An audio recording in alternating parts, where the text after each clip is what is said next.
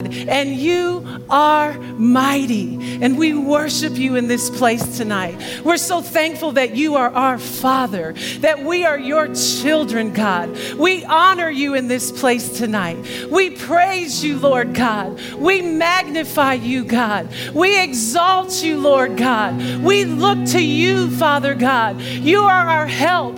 You are our strength. You are our wisdom. You are all that we need, Father. We thank you, Lord.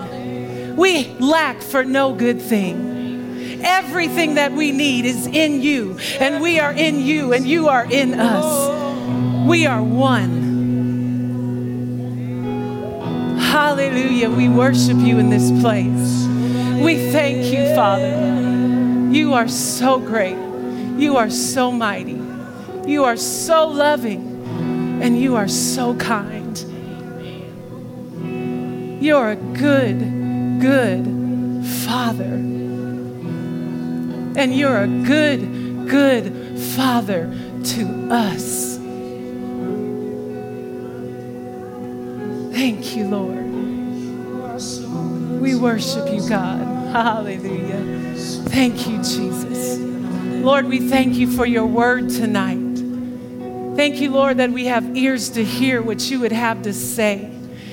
Help me, Father, to speak what you would have spoken tonight. Thank you for your anointing in this place, for lives being changed, for yokes being destroyed, for burdens being removed in people's lives. Thank you, Lord, that the word brings light tonight, that we have understanding of your plans and your purposes for our lives. We thank you, Lord, that our steps are ordered of you. And we thank you, Lord, for the wisdom to walk in the way that we should. Thank you for your grace. Thank you, Lord. Help me to speak boldly as I ought to speak, to speak with love, to speak the truth, and to say what you would have said. We honor you in this place. In Jesus' mighty name, amen. Amen. You can be seated. God is so, so good. That song has been on repeat all week. That one and, and Wait on You. Y'all got to learn that one. That's a phenomenal song as well. And um, it really um, just kept ministering to me because when God asked me to speak this message, I was like, okay. We're gonna do it. And so I, he just, that song just kept rolling up in my spirit, and it's called Graves to Gardens. And um, tonight, well, I'll, I'll, just give you my illustration and then I'll roll into the, the, the title is Going Through It. And um, how many of you drive? Raise your hand if you drive or if you've driven before. How many of you have ridden in a vehicle before? All right, that's mostly everybody in the room. So you all can relate to this illustration traffic. How many of you have ever been stuck in traffic? Yeah. So even like you can get stuck in traffic even walking. Like if you're walking and you're in a big big city, busy city. I've walked the streets of New York and you get stuck in traffic like you're shoulder to shoulder and you're waiting to cross the street and one set gets to go and then you're like, you know, when is it going to be my turn? I'm not a fan of traffic, and it's always such a test of my patience. Driving itself is just a test of my patience. I mean, you would think after all this time I would have it down and be perfectly patient, but I'm not. So, um, I, have even, you know, run into traffic. If you've ever flown before, how many of you have ever been in traffic in the air? Now that's the worst. We're waiting to land. We are fifth in line. Why are we waiting in the air to land? That doesn't even make sense. How do you have traffic in the air? You know, we're circling around for the 10th time and we are fifth in line. So, anyway, and you know, when you're ready to land on a plane after you've been flying for a long time, you are just like, mm, I'm gonna need y'all to land this plane. Can we jump in front of number two in line or, you know, whatever, just make it happen. So, um, to avoid traffic, what I do, if, even if I know where I'm going, I'll put in the GPS to find out the quickest route to get there because I don't like to waste all my time driving. I'm not, you know, the type of person that just goes for drives, for leisure, you know, whatever. Every so often, but most, for the most part, when I get in the car, I have a purpose, I have a destination, I just want to get there, and so I'm going to, you know, get there as quick as I can. Well, as soon as I see a little inkling of traffic, if I'm on the highway, I don't like to drive the streets. I really like to drive the highway because I don't want to be stopped at lights and you know all that kind of stuff. So anyway, so I get on the highway and as soon as I can see there's a little bit of traffic, I will exit the highway. And I'm going to just take another route. I'm going to figure it out. But how many of you know that sometimes when you do that, it doesn't help at all? You hop off, and I've done it, like especially on the 15, I hop off, and then I'm like, I'm gonna do this, I'm gonna zip around, and then I get in traffic on the street. Which is even worse because you've got lights and then you've got people crossing, and then so then you try to go another route and you do all this kind of stuff. And then by the time you figured it out or you're driving around, then you end up back on the highway and then you're behind where you started. Frustrating, annoying. And by the time that happens, me and Jesus have had some serious conversations. I don't understand what's going on. Why are these people out here? What are they looking at? Come on, Fred, move your car. Why are we still here? I've even done that before and gotten flat tires. Where I've pulled off and I'm like, I'm going to find another route, and I've gotten a flat tire, and it's turned into a whole other situation. And what I've realized, and you would think after all of that, I'm still learning, God's still working on me, just like He's still working on you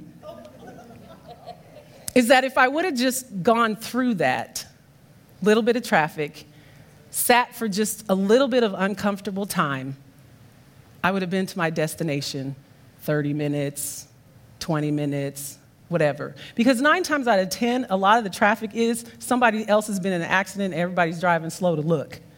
And once you get past that look spot, you can go back to 75, 80 miles an hour. But while you're on the street doing the detour, it takes you longer to get to your destination. So, tonight I want to talk to you about going through some things, suffering. Such a phenomenal topic. I was like, thank you, Jesus, for giving me this wonderful message. As a Christian, we are going to go through some things in life.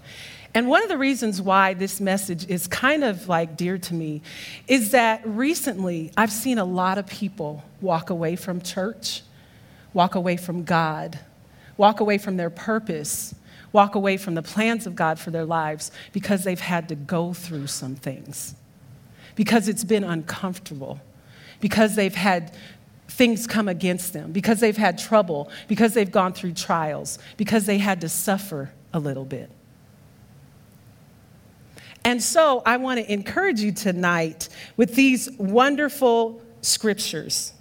Psalms 34, 19 in the New King James Version says, Many are the afflictions of the righteous, but the Lord delivers them out of them all. There's a promise there.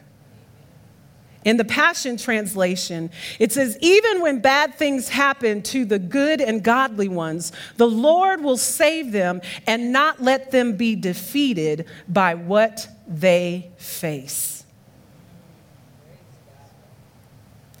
John 16 33 in the New King James Version says, These things have I spoken to you, that in me you may have peace. In the world you will have tribulation, but be of good cheer. I have overcome the world.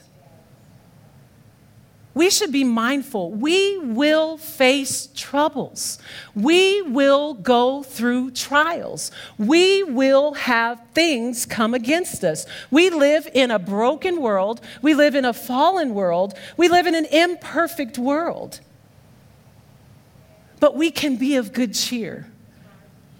we're not in it alone. We've got the greater one on our side, and he's not gonna let us fail. So instead of focusing on trouble, set your heart on your destination. Fasten your gaze and direct your attention to your goals and destiny, not the troubles and the obstacles that you will face. That John 16 33 verse, that was Jesus talking. He let us know you're going to have some trouble, you're going to go through some things. And we're going to look to him as an example. God never promised us a trouble free life, but He did promise to help us through every adversity and challenge. Proverbs 24 16 in the Passion Translation.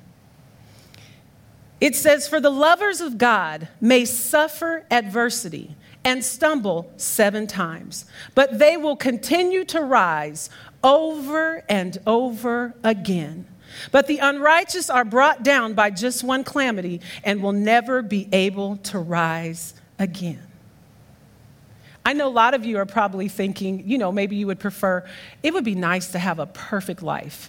You want the perfect marriage, you want the perfect children, you want the perfect job, you want the perfect scenario, the perfect situation.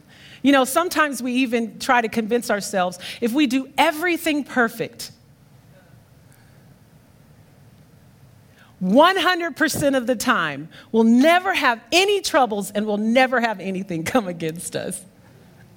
Anybody ever think like that? Yeah. I mean, especially if you're like me and you're a perfectionist, if I just line that up just perfectly straight, or if I just do this perfectly right, no kid is going to come in here and mess this up. right? If I write out this presentation perfectly and turn it in, this is when I was in college. If I write out this thing, this paper perfectly and I turn it in and I even use Google for help, I'm going to get that A. But then you find yourself with that professor that's against everything that you believe in, and they want to attack you, and they want to come against you for every single paper that you write. So what? That period wasn't right there. You didn't have to mark off 10 points for that. Show some love. No, we think if we do it 100% of the time, that will be good. But let me tell you this only one person lived a perfect life Jesus. He lived a perfect, sinless life. And guess what? He didn't have a problem free life either. He had challenges. Listen to this. This was him, first of all, he had to come to the earth. That right there? That's a problem. You're the King of Kings, Lord of Lords. God, I need you to go down there and I need you to be down there. I got to get in a body, a little baby body. so he came to earth and a king tried to kill him as a child. Jesus was reviled, hated, despised, and accused of being a blasphemer. On various occasions, people tried to kill him. His close friends argued frequently. On one, one of his associates ev- eventually betrayed him and committed suicide. Eventually, Jesus was crucified. I think we might have a few troubles. I think we might have to go through a few things in his life. So, I mean, that kind of ruins your whole plan on trying to be 100% perfect and do everything perfectly right so that you can live a perfect life and have a problem free life, right? That kind of ruins it for you. Um, just, there's usually kind of three there's kind of three basic areas or troubles of or suffering um, usually are a result of these three basic things. Either one you did something. Two something was done to you. Or three it was just a straight up attack of the enemy So, you know, you kind of look at trouble and, and suffering and different things, and it kind of falls in those three basic categories. Um, I'm not going to go into detail about that, but I just kind of want to give you an idea because maybe you're going through something and it might help you to locate one of those three areas so you can know how to get through that situation. Like, did I do something wrong? Did somebody else do something and now I'm, I'm in, stuck in the middle of this because of something they did? Or is this just a straight up attack of the enemy? Now, tonight, I, I just want to make um, sure that it's known that when I'm talking about um, going through troubles, when I'm talking about going through trials, when I'm talking about the fact that um, I, I don't like to use the word suffer, but that's what the Bible uses, you know, and I'll talk a little bit more about, you know, the details of that. But one thing I want to make clear Regardless of where the attack or trouble comes from, we need to remember that we have a God who promised he will always be with us, help us, empower us, and deliver us. And I also want to make it clear I'm not talking about sickness and disease. Okay? So when I'm talking about, you know, suffering and going through some things and, and um, you know, sticking with it and, and going through the trial and going through the wilderness not, I'm not talking about um, sickness and disease. So Jesus, he bore our infirmities. When the Bible talks about suffering, it doesn't mean sickness. So we, we shouldn't be suffering with sickness and disease. We need to take authority over that because Jesus took sickness and disease. So, in all of his things that he came against, it was things like, you know, people coming against him, speaking against him, calling him a blasphemer, trying to kill him, um, you know, being in scenarios with difficult people. You know, those types of things are what I'm talking about when I'm talking about suffering. Jesus wasn't sick. He wasn't suffering sickness. God didn't put sickness on him so that he could suffer through it, so that he can make him a better Christian or a better person. Okay? So I don't that's a whole different sermon in itself, but I just wanted to make that clear. If you have sickness in your body, be healed in Jesus name. God didn't put it on you. He didn't put it on you to teach you a lesson. Okay? All right. So I just want to make that clear. So I don't want anybody leaving out here and said I had a headache and Minister Ty said I needed to suffer for Jesus. With that headache. No. All right. So, what is the best way to go through troubles? I always like to have points. And there's so many more points I can give you, but I'm going to just give you three tonight because my three have about 20 pages. Destiny saw my notes. So, anyway, number one when you're going through troubles and when going through trials, have faith in God. Have faith in God. It takes faith to go through trials. Faith that is based on the reality of God's word says, I may face problems, but God is greater than any problem, and He will see me through. Amen? I want to read you this um, quote from, from, a, from a book. When we're dealing with faith, we need to confront the facts of our current reality. So if you're going through something, you need to confront the facts. Okay? In his book, Good to Great, Jim Collins recounts a conversation he had with Admiral Jim Stockdale, decorated war veteran and the highest ranking U.S. military officer to be imprisoned during the Vietnam War. Stockdale was a prisoner of war for eight years and was tortured more than 20 times. As the commanding officer in that setting, Stockdale helped as many men survive as he could. Collins wrote, what separates people, Stockdale taught me, is not the presence or absence of difficulty, but how they deal with the inevitable difficulties of life. In wrestling with life's challenges, the Stockdale paradox, which this is the paradox, you must re- retain faith that you will prevail in the end, and you must also confront the brutal facts of your current reality. So, in that paradox, it has proved powerful for coming back from difficulties, not weakened, but stronger. When we go through things in life, when we have difficulties and we have challenges, when you come out on the other side, you should be stronger. When you go through it with God, you should be stronger. So, in that situation, that, that wasn't the best situation to be in, but he and his men, he helped them through that, and they came out stronger. In wrestling with life's challenges, you must hold fast to faith that you will prevail in the end, and you must also confront the brutal facts of your current reality. We must confront the facts of our situation while still maintaining our faith in God. God is very much a reality, His promises are very much a reality. Just like those scriptures say, you will go through it but He won't let you drown. He will be there with you. I remember, um, wasn't that long, about 2015. Wasn't sure if I was going to share this, but here we are. Um, 2015, I graduated college. I took the long route. After 20 years, I finally graduated um, college. And that time should have been such a time of rejoicing.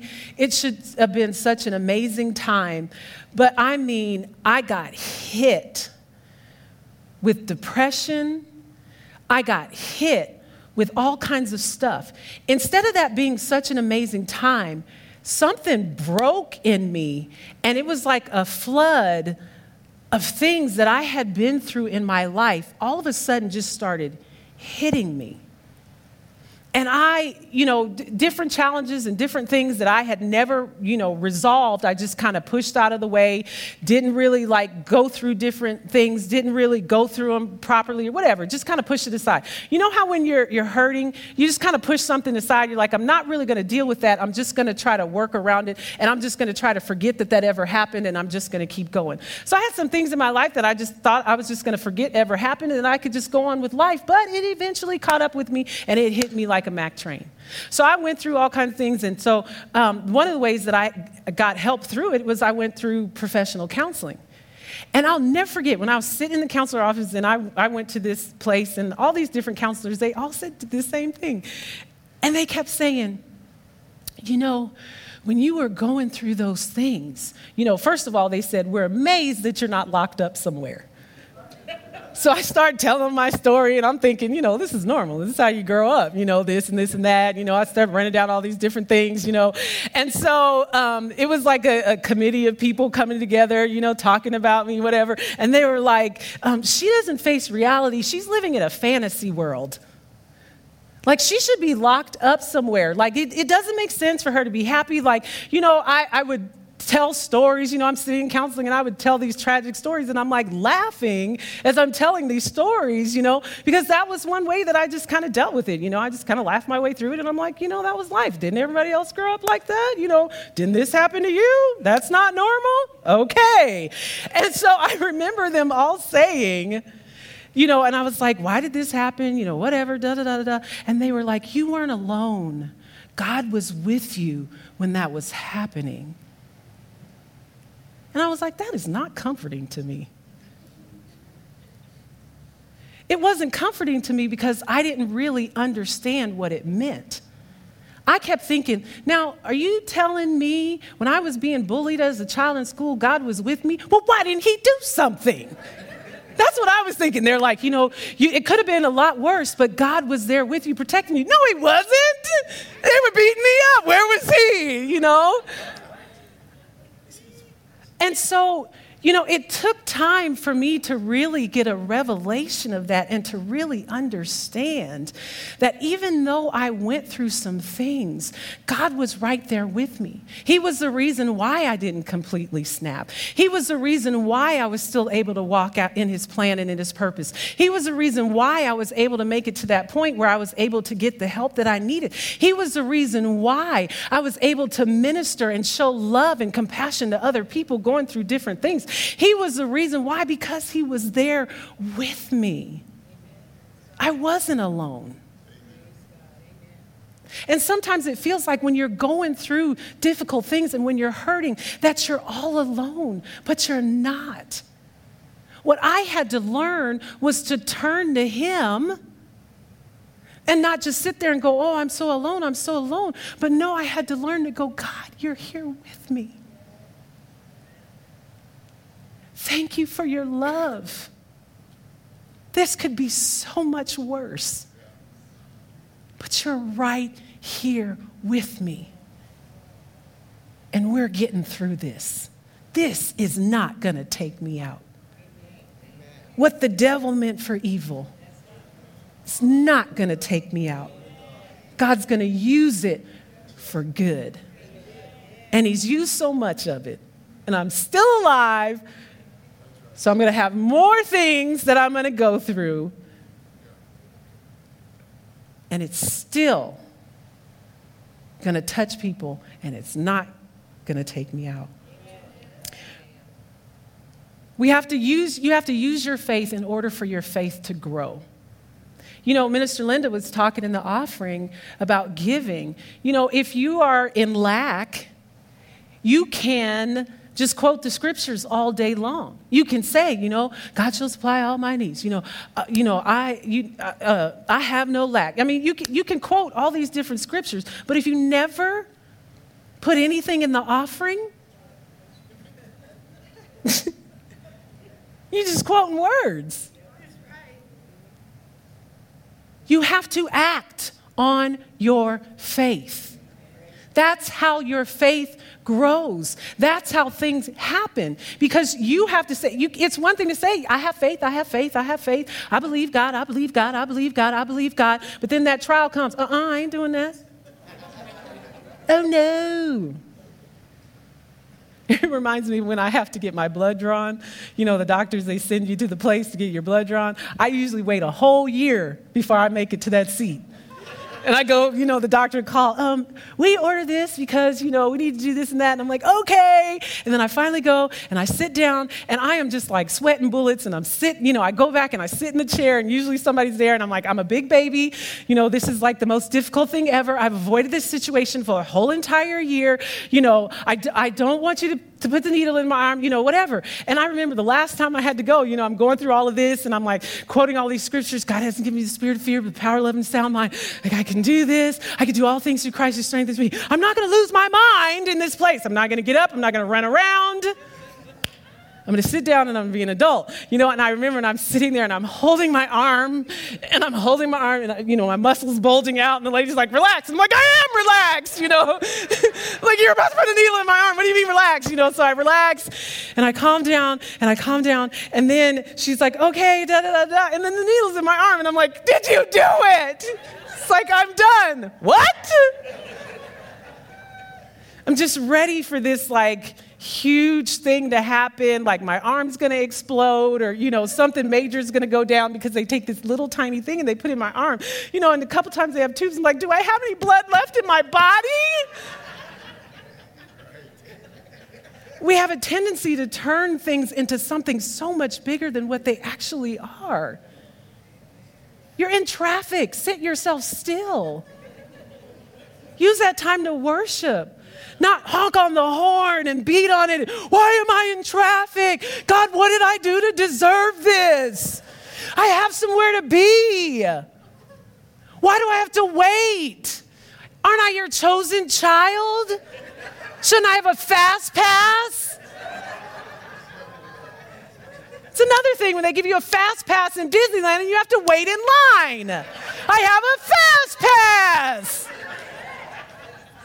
I'm not supposed to wait. I'm a Christian. I'm not supposed to have any trouble.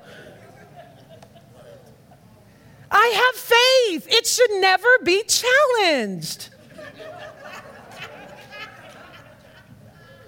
Kenneth E. Hagin says the potential of great faith comes by hearing, but the great faith itself comes when you put what you have into practice. Faith comes by hearing, But great faith comes by putting that faith into practice. How do we hear all these stories in the Bible? You know, Jesus doing all these great, wonderful miracles, all these, you know, the disciples going and doing all these different things. Their faith is being put to the test. That's faith in action, not faith sitting at home on the couch. We need to go through with joy. James 1, verse 2 through 4 in the New Living says, Dear brothers and sisters, when troubles of any kind come your way, consider it an opportunity for great joy. For you know that when your faith is tested, your endurance has a chance to grow. So let it grow. For when your endurance is fully developed, you will be perfect and complete, needing nothing. That's how you get perfect. You go through some stuff. That's how you become mature. Oops. Smith Wigglesworth said, Great victories come out of great battles. Jesus won the victory for us over the devil, but we still have battles to fight. No army ever won a victory without fighting a battle. No heavyweight champion ever became champion of the world without fighting any battles. It happens all around us. We need to get prepared for battle. Get ready. Ephesians 6 tells us to put on the full armor of God. Why? That's what we need to do to prepare for spiritual battle because we're going to have some things come against us. But there's also some things that we need to do to prepare in the natural. Use wisdom. In Nehemiah chapter 4, this is an amazing story. So they're building a wall. And their enemies are telling them, you know, they're mocking them. They're coming. They're like, why are you building this wall? You know, we're to we're to kill you. We're to attack you while you're building this wall to defend yourselves. We're coming up against you. So, you know what Nehemiah did? He's like, I got y'all. Everybody that's working on this wall, strap up. Get your swords, put them on you. So they're working, building the wall. They're carrying swords. They've got people standing guard, watch. So they're working, building this wall. They have some people standing out, um, guarding everything. They've got their weapons drawn. They're ready for the fight. Then they have people who are building the wall. They're carrying their weapons while they're building the wall. They're prepared naturally for this battle. Their enemy is taunting them, telling them, We're coming after you. So they needed to do something. When I read this story, it just immediately reminded me of a toddler boy, really, a boy in general. These, these are my nephews. Boys like guns and knives. It's like their, their thing as, as a boy. And so when, I'm, when I saw this, this picture came in my mind of my nephews. And what they do is like they run around in their underwear and they have their swords tucked in their underwear. My, the youngest nephew, he would have nun, nunchucks. And uh, uh, he liked nin, Ninja Turtles.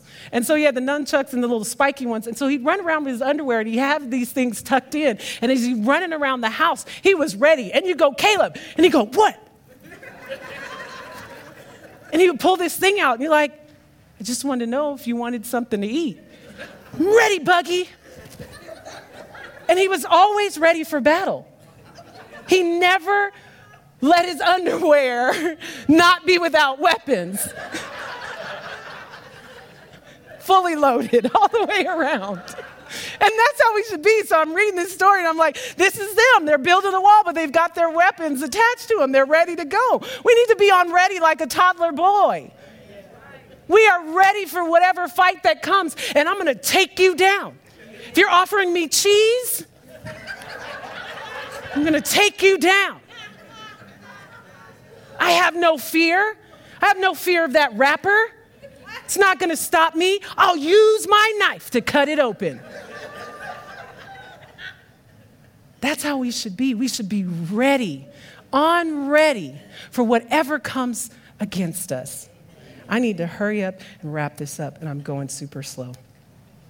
Um, I might go over, well, I've already gone over, but I'm going to go a little bit longer.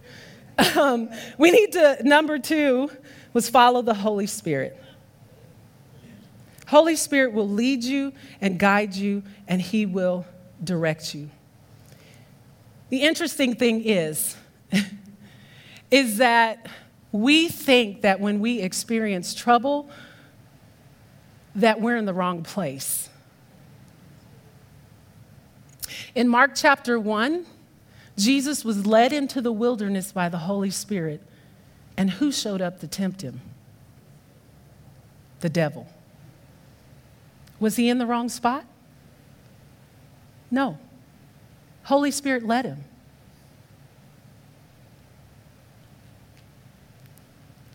We're usually, you know, a lot of people like to jump, want to jump ship because they're in a place that's a little bit uncomfortable. We think that if we face a challenge or if we face some type of difficulty, this can't be God. He couldn't have called me to this job. He couldn't have called me to this place. He couldn't have called me to talk to this group of people. They make fun of me. They persecute me. They gossip about me. They say bad things about me. Christians talk about me.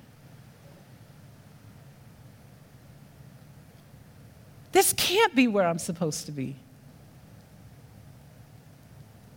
And we're ready to jump ship, but you're right where God has asked you to be.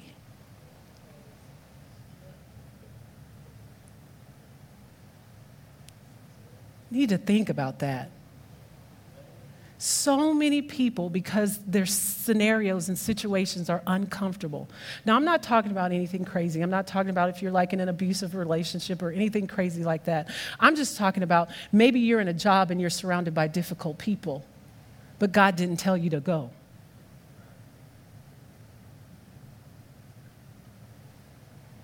Maybe you're somewhere where you have to stretch out of your comfort zone and you have to do something that God is asking you to do. Or maybe you're in a place and you have to wait. It's not time for that promotion.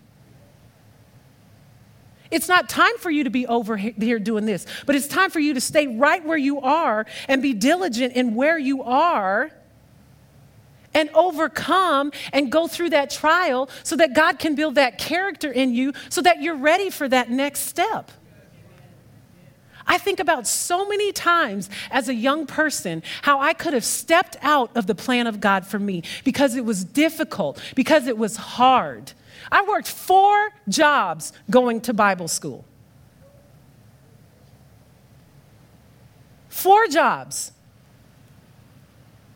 My future was set if I would have followed exactly what my grandfather wanted me to do. He said, If you go to college, I'll fill your bank accounts and you never have to worry about anything. I did that for two years and was completely out of the will of God. It was horrible. I could tell you story after story. And when I finally submitted to the will of God and I said, I'm going to Bible school, and he said, I'm not going to pay for that. And I was like, It's okay. I'm going to follow what God is telling me to do. And I worked four jobs. And at one point after I graduated, you know, everybody, we all graduated. When you graduate Bible school, it's where are you going? What are you doing in ministry? Where are you going off to? What city are you going to? What position are you getting? You know, everybody's doing all that. And I'm like, hmm, I'm just going to serve here in the church because I don't have an assignment yet. Boring. You're going overseas? Oh, you're doing this? Oh, y'all got married and you're starting a church? I'm serving in children's ministry. I'm changing diapers. Eventually, my time will come. And I could have walked away because it wasn't the most glamorous spot to be in. And then as time go, went on, you know, I, um, my grandfather was like, oh, okay, you know, he saw and he's like, oh, this is great, wonderful, you know, God did a work in him. And after I graduated school, you know, we had this relationship again. Then he, he passed away.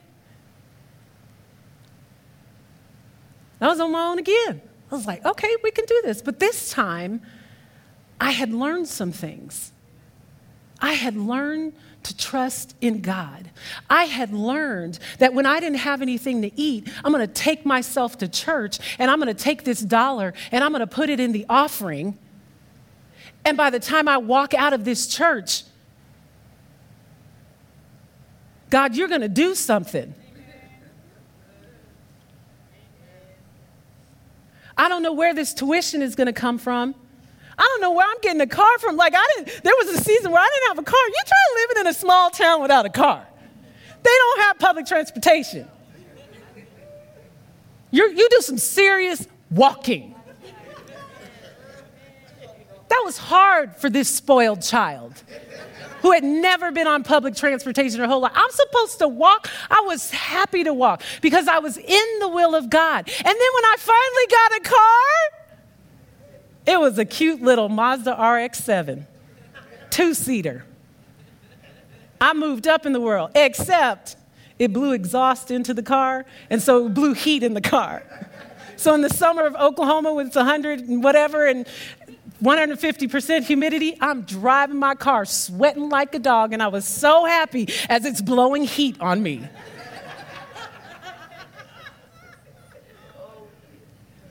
I could have said, Forget it, God. I'm not going in the ministry. I'm not doing that. But I stayed in my place. And I went from children's ministry, volunteering, which I ended up being there the whole time, being on staff at Rhema, traveling some with the crusade team,